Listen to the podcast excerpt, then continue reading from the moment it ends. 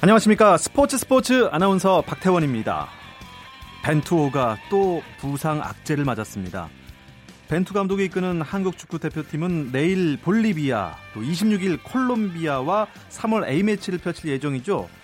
당초 벤투 감독은 이강인, 백승호 선수 등을 포함해 27명의 명단을 발표했는데 어제 왼쪽 풀백 김진수 선수가 B형 독감 때문에 대표팀을 떠났고요. 또 오늘은 정승현 선수가 우측 햄스트링 부상으로 빠지면서 벤투호는 25명으로 3월 A매치 2연전을 치르게 됐습니다. 아쉽게 두 선수가 빠진 채 평가전을 치러야 하지만요. 이번 3월 A매치는 이강인 선수 합류 등으로 젊어진 벤투호가 어떤 모습으로 변화될지 이걸 보는 것만으로도 눈길을 끌기에 충분하겠죠.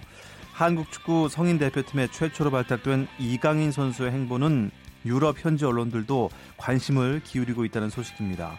이 이야기는 유럽 현지 축구 기자를 통해서 확인해 보도록 하겠고요. 오늘 먼저 주요 스포츠 소식부터 정리해 드립니다.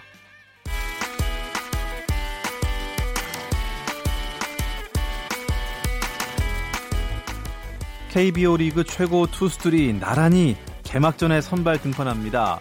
KBO 리그 각 구단 사령탑은 오늘 미디어데이에서 23일 개막전 선발 투수를 발표했습니다. 리그를 대표하는 양현종, 김광현을 비롯해 에이스 중책을 맡은 외국인 선발 투수들이 개막전을 준비하고 있네요.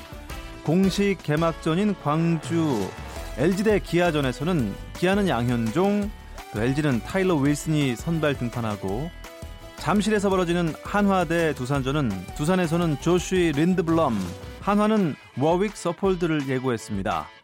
문학에서 열리는 KT와 SK의 맞대결에서는요. SK는 김광현, KT는 윌리엄 쿠에바스가 준비를 하고 있습니다.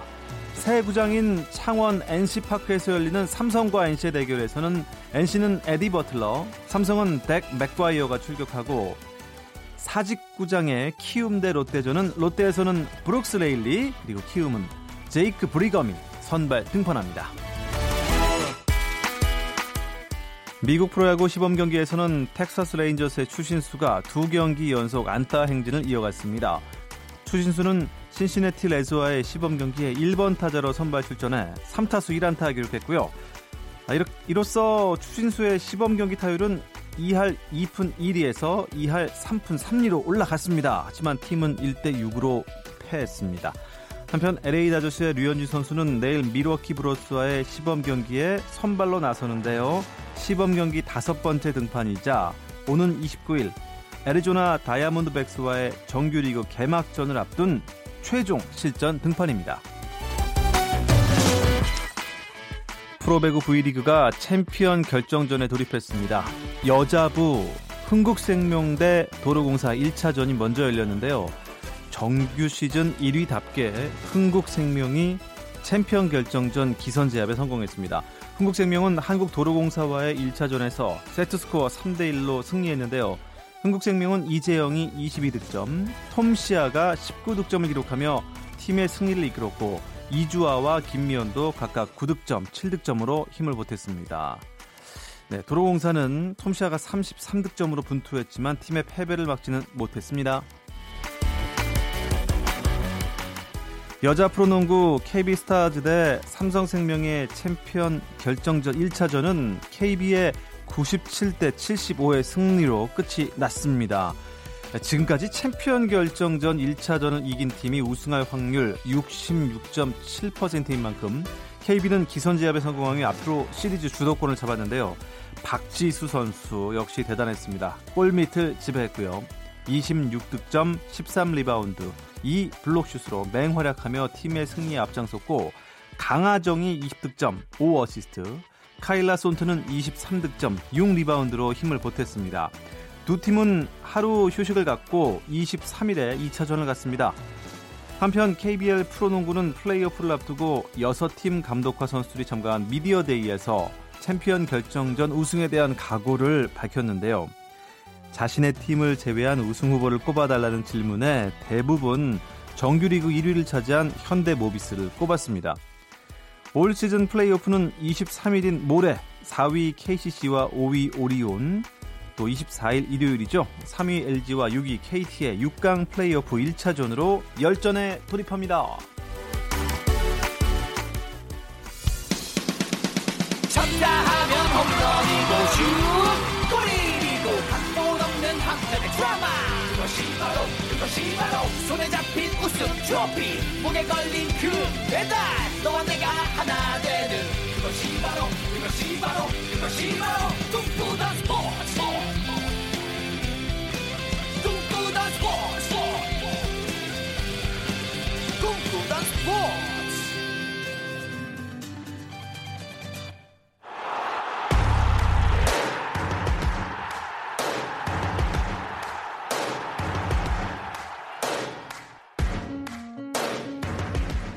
유럽 곳곳을 누비면서 우리나라 유럽파 선수들의 이야기를 전해주는 이건의 발품 스토리 시작하겠습니다. 유럽 연결하겠습니다. 이건 기자 나와주세요. 네, 안녕하세요. 런던에 있는 이건입니다. 네, 영국 런던에서 전화를 받으셨군요. A매치 주간입니다. 이건 기자가 전담마크하는 우리 선수들 대부분 한국으로 지금 복귀해 있는 상태인데요. 그러면 어떻게 이건 기자는 그곳에서는 좀 쉬시나요? 네, 어, 한 박자까지는 못 쉬고 반 박자 정도 쉬어갑니다. 뭐, 네. 리그 경기는 없지만 주중 A 매치들이 있고요. 특히 오늘 같은 경우에는 이제 이 라디오가 끝나고 난 다음에 우리 그 지소연 선수 경기가 오늘 있거든요. 그래서 여자 축구 지소연 선수 경기를 보러 지소연 선수를 만나러 갈 예정입니다. 아, 지소연 선수 경기가 잠시 후에 그곳에서 있군요. 네, 유럽에서도 네, 어, 네. 첼시 레이디스와 그다음에 파리 생제르맹의 그 챔피언 여자 챔피언스리그 8강 경기가 있기 때문에 잠시 만나고 오도록 하겠습니다. 아, 예. 부럽습니다. 지소연 선수를 그곳에서 만나다니요. 그리고 유럽에서도 A매치 주간이니까 분명히 A매치가 있겠죠. 현지 분위기 어떻습니까? 네, 어, 이제 유럽은 이제 3월 달부터 유로 2020 대회 예선이 시작됩니다. 어, 이번 대회 본선 같은 경우에는 내년 6월 달부터 7월 달까지 예전에는 이제 한 국가에서 했는데 이번 대회는 유럽 전역에 펼쳐져 있는 12개 도시에서 열리거든요. 그리고 4강과 결승은 이 런던 웸블리에서 하고요. 이제 그 대회에 본선에 진출하기 위해서 각 팀들이 이제 열전을 시작을 하는데요. 총 55개 팀이 10개조로 나뉘어서 이렇게 홈앤어웨이로 이제 올해 11월까지 경기를 펼칩니다. 어, 각조 상위 두 개 팀이 본선에 직행을 하고요. 그렇게 이제 20개 팀, 그리고 이제 나머지 4개 팀은 뭐 여러 가지 네이션스 리그라든지 이런 것을 토대로 랭킹을 산정한 다음에 플레이오프를 통해 가지고 4개 팀을 가르게 되는 어, 그런 경기인데요.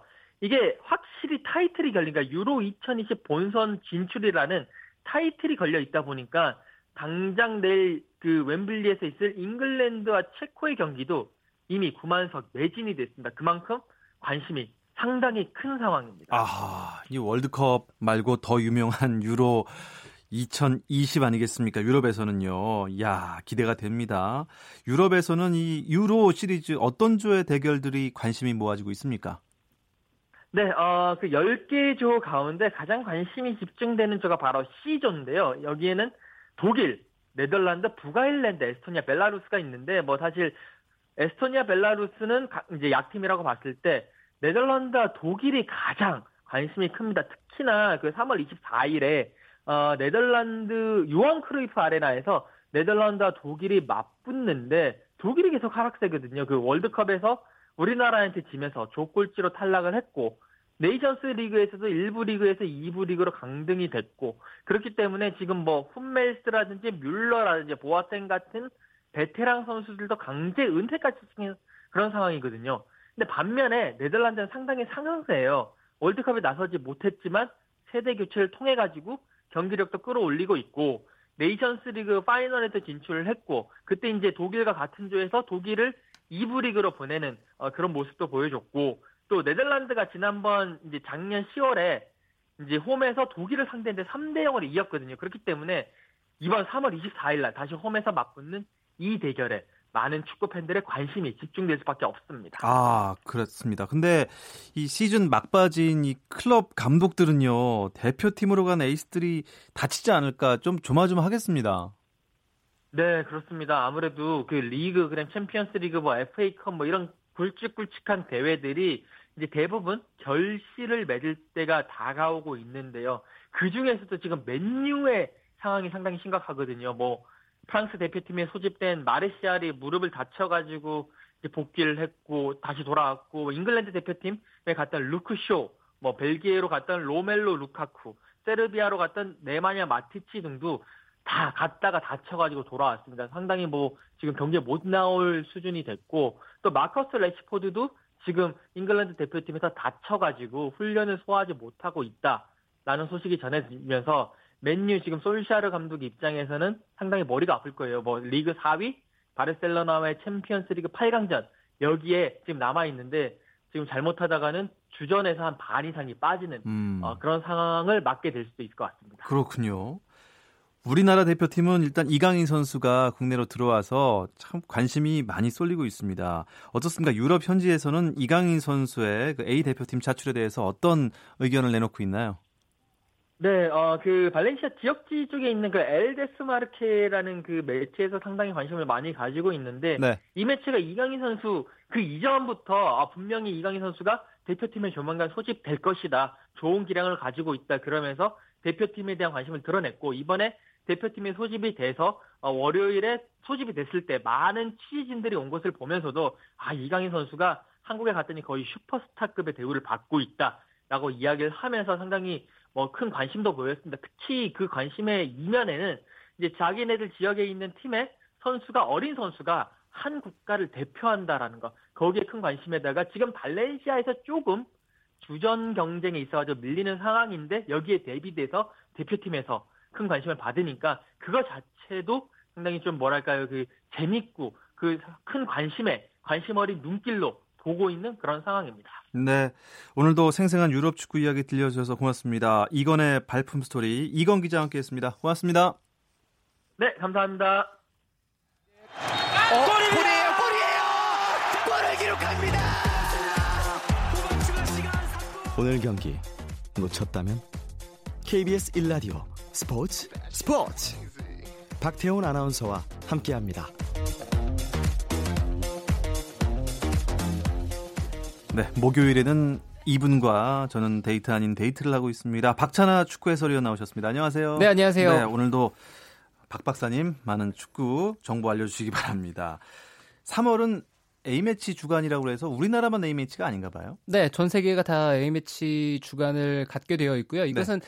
피파가 정해 놓은 일정이라서 아. 네, 각 이제 FA들이 뭐 자기네 대표팀이 경기를 하지 않으면 뭐 그것은 각자의 권한이지만 네, 이 기간에만 또 대표팀 경기를 꼭 할 수 있는 것만은 아니거든요. 아, 네, 이 기간 외에도 할 수는 있는데 이제 공식적으로 이제 그 이제 대표팀 경기 A 매치 주간이 아닌 일정에서 대표팀 경기를 하려면 선수 차출이 강제적으로 이뤄질 수가 없습니다. 네, 그래서 이렇게 피파가 정해놓은 피파 A 매치 주간에는 각 클럽에 나가 있는 선수들을 이제 강제로 차출할 수 있는 네, 그런 공식적으로 만들어 놓은 음, 일정이라서 네. 어, 각 이제 소속 팀에 있는 선수들을 한데 불러 모을 수 있는 대표팀에게는 굉장히 소중한 시간이죠. 이번에 우리나라는 남미 팀들을 만나게 됐어요. 내일은 볼리비아와 울산에서 평가전을 갖게 될 텐데 이탈자가 몇 명 생긴 것 같습니다. 네, 우리가 벤투 감독이 27명을 소집을 했습니다. 그런데 두 선수가 빠졌죠. 수비에서 두 선수가 빠졌습니다. 왼쪽 수비수인 김진수 선수가 독감 때문에 뭐 먼저 소속팀으로 돌아갔고요. 네. 그리고 나서 정승현 선수 중앙 수비수죠. 정승현 선수가 아, 햄스트링 때문에 또 대표팀에서 빠지게 됐습니다. 그래서 25명이 울산으로 이동을 했고요. 어, 전체 엔트리 봤을 때는 거기서 또 몇 선수가 추려지게 되어 있어서 네, 내일 볼리비아와의 경기에서 이제 몇 명의 선수가 선택을 받을지도 좀 흥미롭게 지켜봐야 될 것 같습니다. 네. 그러면 벤투 감독이 구상했던 베스트 11에는 어떻게 변화가 생기는 건가요? 베스트 11에 두 선수가 빠지긴 했습니다만 베스트 11에 변화를 줄 정도의 이탈은 아닌 것 같아요. 물론 김진수 선수가 이제 왼쪽 수비에서 홍철 선수와 계속 경쟁을 하고 있고 또 아시안컵에서도 두 선수가 번갈아 가서 가면서 나왔잖아요. 그래서 그 포지션에는 영향을 줄 수 있을 만한 변화지만 크게 봤을 때는 벤투 감독이 구상해 놓은 11명의 명단 그리고 교체 선수 여기에 있어서 크게 변화를 줄 만큼 영향을 줄 만큼의 이탈은 아닌 것 같습니다. 음. 네, 냉정하게 얘기를 해보면 그렇게 봐야 될 것 같고요. 물론 어, 이제 왼쪽 수비 경기에서 홍철 선수, 김진 선수가 두 선수가 다 있었다면 한 경기씩 번갈아가면서 뛰거나 아니면은 뭐 다른 카드들을 생각할 수도 있겠지만 그 부분만이 이제 벤투 감독의 결정을 좀 남겨두게 될 것 같고요. 이제 중앙 수비 포지션은 또 다른 선수들이 많이 있기 때문에 아마 그 부분 생각해봤을 때는 벤투 감독의 뭐 생각대로 어, 두 경기를 어떻게 나눠서 뛸 것인가 뭐 계획했던 대로 경기가 진행이 될 것 같습니다. 가장 관심이 가는 선수 이강인 선수와 백승호 선수인데 어 뭐 팀 스케줄 때문에 조금 입국을 늦게 했어요. 입국을 늦게 한 것도 그렇고요. 지금 보면은 SNS에서 선수들이 인터뷰하고 또 훈련하는 영상 이런 것들이 많이 올라오잖아요. 최근에는 네, 그런 네. 걸볼 수가 있는데 두 선수가 시차 적응 때문에 고생을 많이 하고 있더라고요. 아. 네, 시차 적응 때문에 예. 지금 낮 시간에 이제 대표팀이 훈련을 하고 이런 스케줄인 것 같아요. 그런데 이 인터뷰 전이라든가 아니면 훈련 뭐 전후라든가 이렇게 봤을 때는 시차 적응 때문에 두 선수가 힘들다고 어. 인터뷰 때마다 약간 멍해 있더라고요. 아 그래요? 네. 어, 그러면 사실 지금 훈련할 시간은 유럽은 밤이니까. 그렇죠. 8시간, 시간. 8시간이고, 예. 현재는 이제 썸머타임을 안 하니까 8시간이고요. 곧 있으면 썸머타임이 다시 시작이 되니까 그렇게 되면 또 7시간이거든요. 근데 경기가 치러지는, 우리가 울산에서 경기 치르는 시간이 저녁 8시잖아요. 네. 그 시간이 스페인에는 8시간 뒤니까 딱 정오잖아요. 네. 네. 그러니까 선수들로서는 유럽에서 온 선수들은 물론 이강인 선수, 백승호 선수뿐만 아니라 다른 선수들도 다 모두 다 힘들 겁니다. 네, 물론 힘들 건데 특히나 또 백승호 선수나 이강인 선수는 경험이 그렇게 많지 않잖아요. 네, 손흥민 선수라든가 또 네. 이청용 선수라든가 그래도 어, 좀 경험이 있는 선수들은 어떻게 시차 적응을 하고 여기에 있어서 어느 정도 노하우라든가 경험이 있겠지만 그, 그 그조차도 두 어린 선수에게는 이것 조차도 경험이니까요. 박찬하 해설위원 생각에는 그러면 유럽에서 온 선수들은 시차 적응을 어떻게 하던가요? 어떻게 유럽, 하는 게 제일 유럽에서 좀... 온 선수들은 보면은 이제 낮에 정상적으로 운동을 하고요. 네. 에, 예, 그리고 이제 규칙적으로 잘 시간에 예, 좀 자려고 노력을 하는 게 그래도 강제적으로 이렇게 하는 게뭐 음. 그래도 그 시간을 좀 최소화할 수 있다고들 얘기를 하더라고요. 그런데 그게 아마 쉽게 되지는 않겠죠. 아, 뭐 볼리비아 선수들도 시차 적응이 안 되는 건 마찬가지일 텐데요. 그렇죠. 뭐 먼 곳에서 오니까요. 네. 볼리비아는 이번 대표팀 가운데 두 선수를 제외하면은 전원이 자국 리그 선수들. 음. 두 선수는 이제 멕시코 리그에서 뛰고 있는 선수가 포함이 되어 있거든요. 멕시코에서 뛰건 뭐 볼리비아에서 뛰건 멕시코에서 뛰는 선수나 뭐 다 힘들겠죠. 이제 먼 곳까지 비행기 타고 와야 되고 네. 또 거기서 시차 적응이 안 되는데 근데 이런 건 있습니다. 시차 적응이 한 며칠 정도 뭐 팀마다 어떻게 이제 피지컬 트레이너라든가 감독들이 상의를 해서 팀 스케줄을 짜는지는 모르 짜는지는 팀마다 약간씩의 차이가 있긴 한데요. 그 시간이 짧을 때 오히려 컨디션이 더 정상에 근접하는 경우들이 있거든요. 그러니까 예를 들어서 그러니까 한국에 와서 예를 들어서 뭐 이틀 있다가 경기를 하는 것보다 4, 5일 있다가 경기를 하는 게 훨씬 더 선수들은 사이클적으로 몸 상태가 더 처진다. 네, 이렇게 이렇게 주장하는 어, 뭐 코칭 스탭들도 있어서 볼리비아 선수들이 음. 아마 어떤 컨디션일지는 오히려 우리나라와 경기할 때보다는 일본과 경기할 때 조금 더 안 좋을 수도 있고 아, 네, 그건 팀 사이클을 어떻게 맞춰놨느냐에 네. 따라서 좀 차이가 있을 수 있습니다. 볼리비아는 어떤 스타일의 축구를 할까요? 그 보통 우리가 알고 있는 그런 남미 전형적인 그런 볼리비아 스타일인가요? 역시도 이제 남미의 스타일을 하려고 하죠. 근데 볼리비아가 최근에 보면 대표팀 전력이 그렇게 좋은 편은 아닙니다. 좋은 편이 아니고 볼리비아가 이제 여름에 있을 코파 아메리카를 위해서 팀을 만들어가고 있거든요. 그러니까 이번 대표팀 같은 경우 경우에는 일부 베테랑 선수들이 좀 빠져 있어요. 아르체라든가 뭐 모레노, 랄데스 같은 A 매치 경험이 좀 많은 선수들을 제외하고 젊은 선수들 위주. 그동안 대표팀에서 경험이 없었던 선수들도 포함을 시켜서 어 우리와의 경기를 준비하는 아시아 투어를 준비하는 과정인 것 같습니다. 근데 볼리비아 역시도 뭐 짧은 패스를 기반으로 하고 있는데 다만 이 팀은 다른 남미 팀과는 약간 다르게 선수비 후역습 대응을 갖출 수 있는 팀이에요.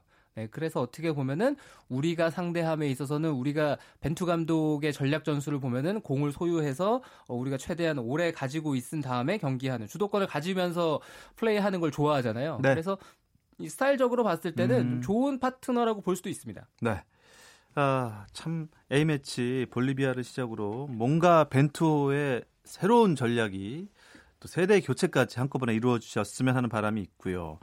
앞서 이건 기자가 전해줬던 그 유로 2020 이 얘기를 좀 나눠보겠습니다. 이제 A 매치가 유로 2020 예선전으로 이렇게 흘러가고 있나 봐요? 네, 유럽은 그동안 이제 네이션스 리그라고 해서 UEFA 리그 국가대표 간의 이제 리그 어, 대회를 하고 있다가 리그를 치르고 있다가 이제는 어, 유로 2020 예선으로 전환이 됐습니다. 그래서 3월 22일 카자흐스탄과 스코틀랜드 경기를 시작으로 이제 유로 2020 예선이 진행이 되는데요.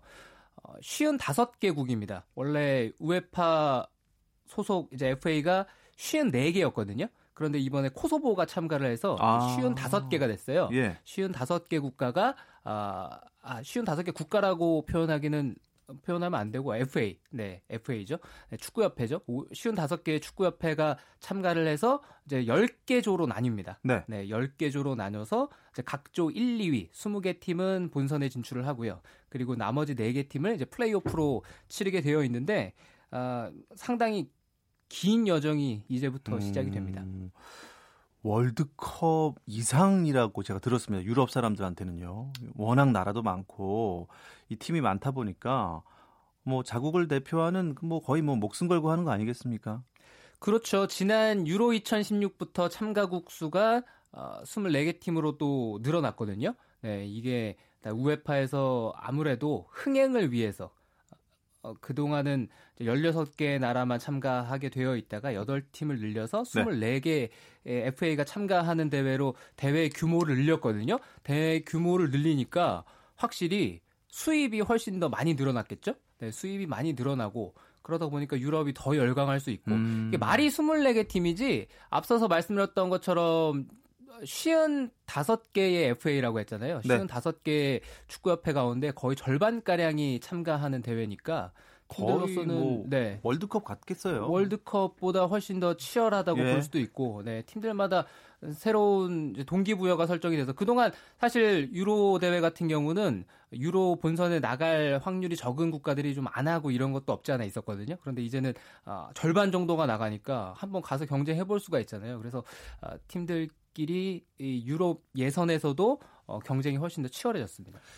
여러 국가의 여러 도시에서 어, 본선 대회가 열린다고 들었어요. 물론 마지막은 이제 영국에서 치러지지만 네. 결승은요. 그러면 개최국이 많은 건가요? 개최국이 이번에는 이제 60주년 기념이라고 해서 12개 나라, 어. 12개 도시에서 치러집니다. 어, 네. 준결승 결승을 말씀해 준 대로 어, 영국 런던의 웸블리 스타디움에서 치러지게 되어 있는데요.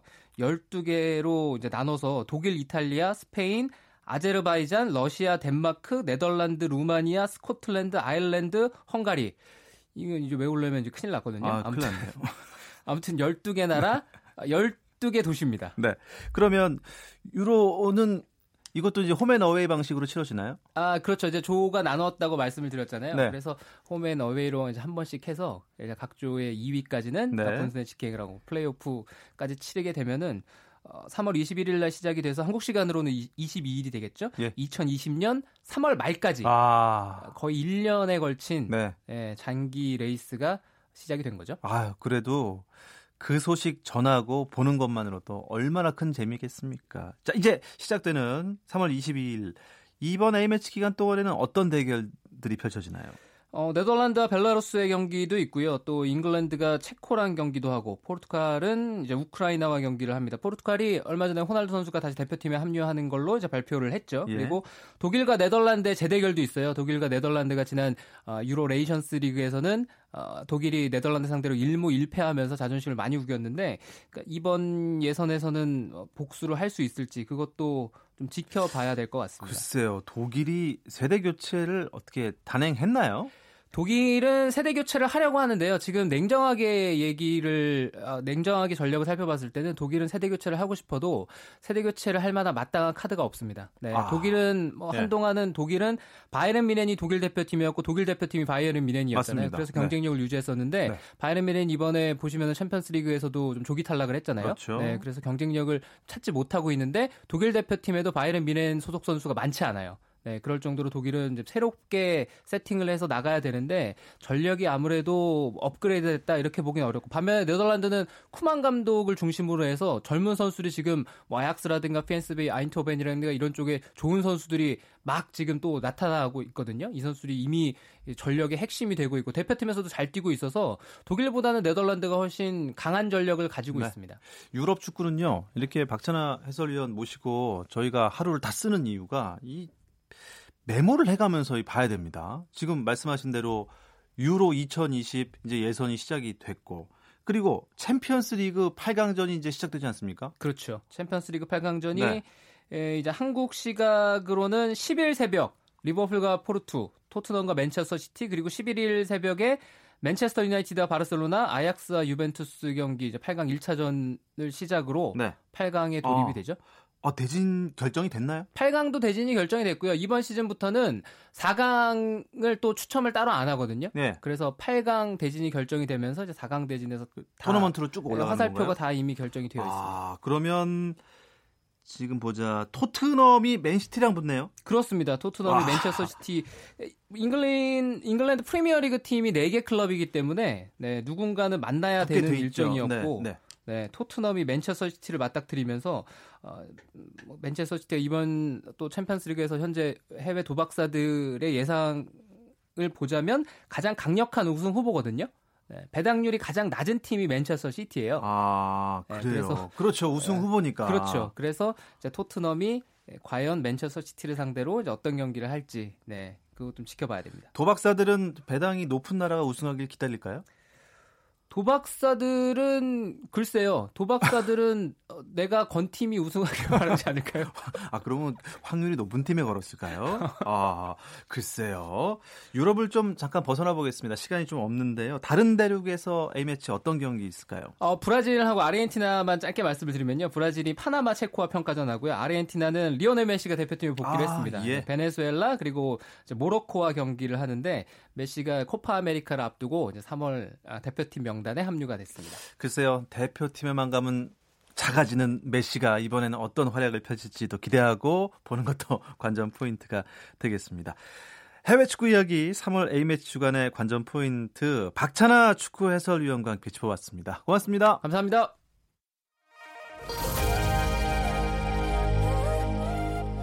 네, 오늘 준비한 이야기는 여기까지입니다. 아나운서 박태원이었습니다. 스포츠 스포츠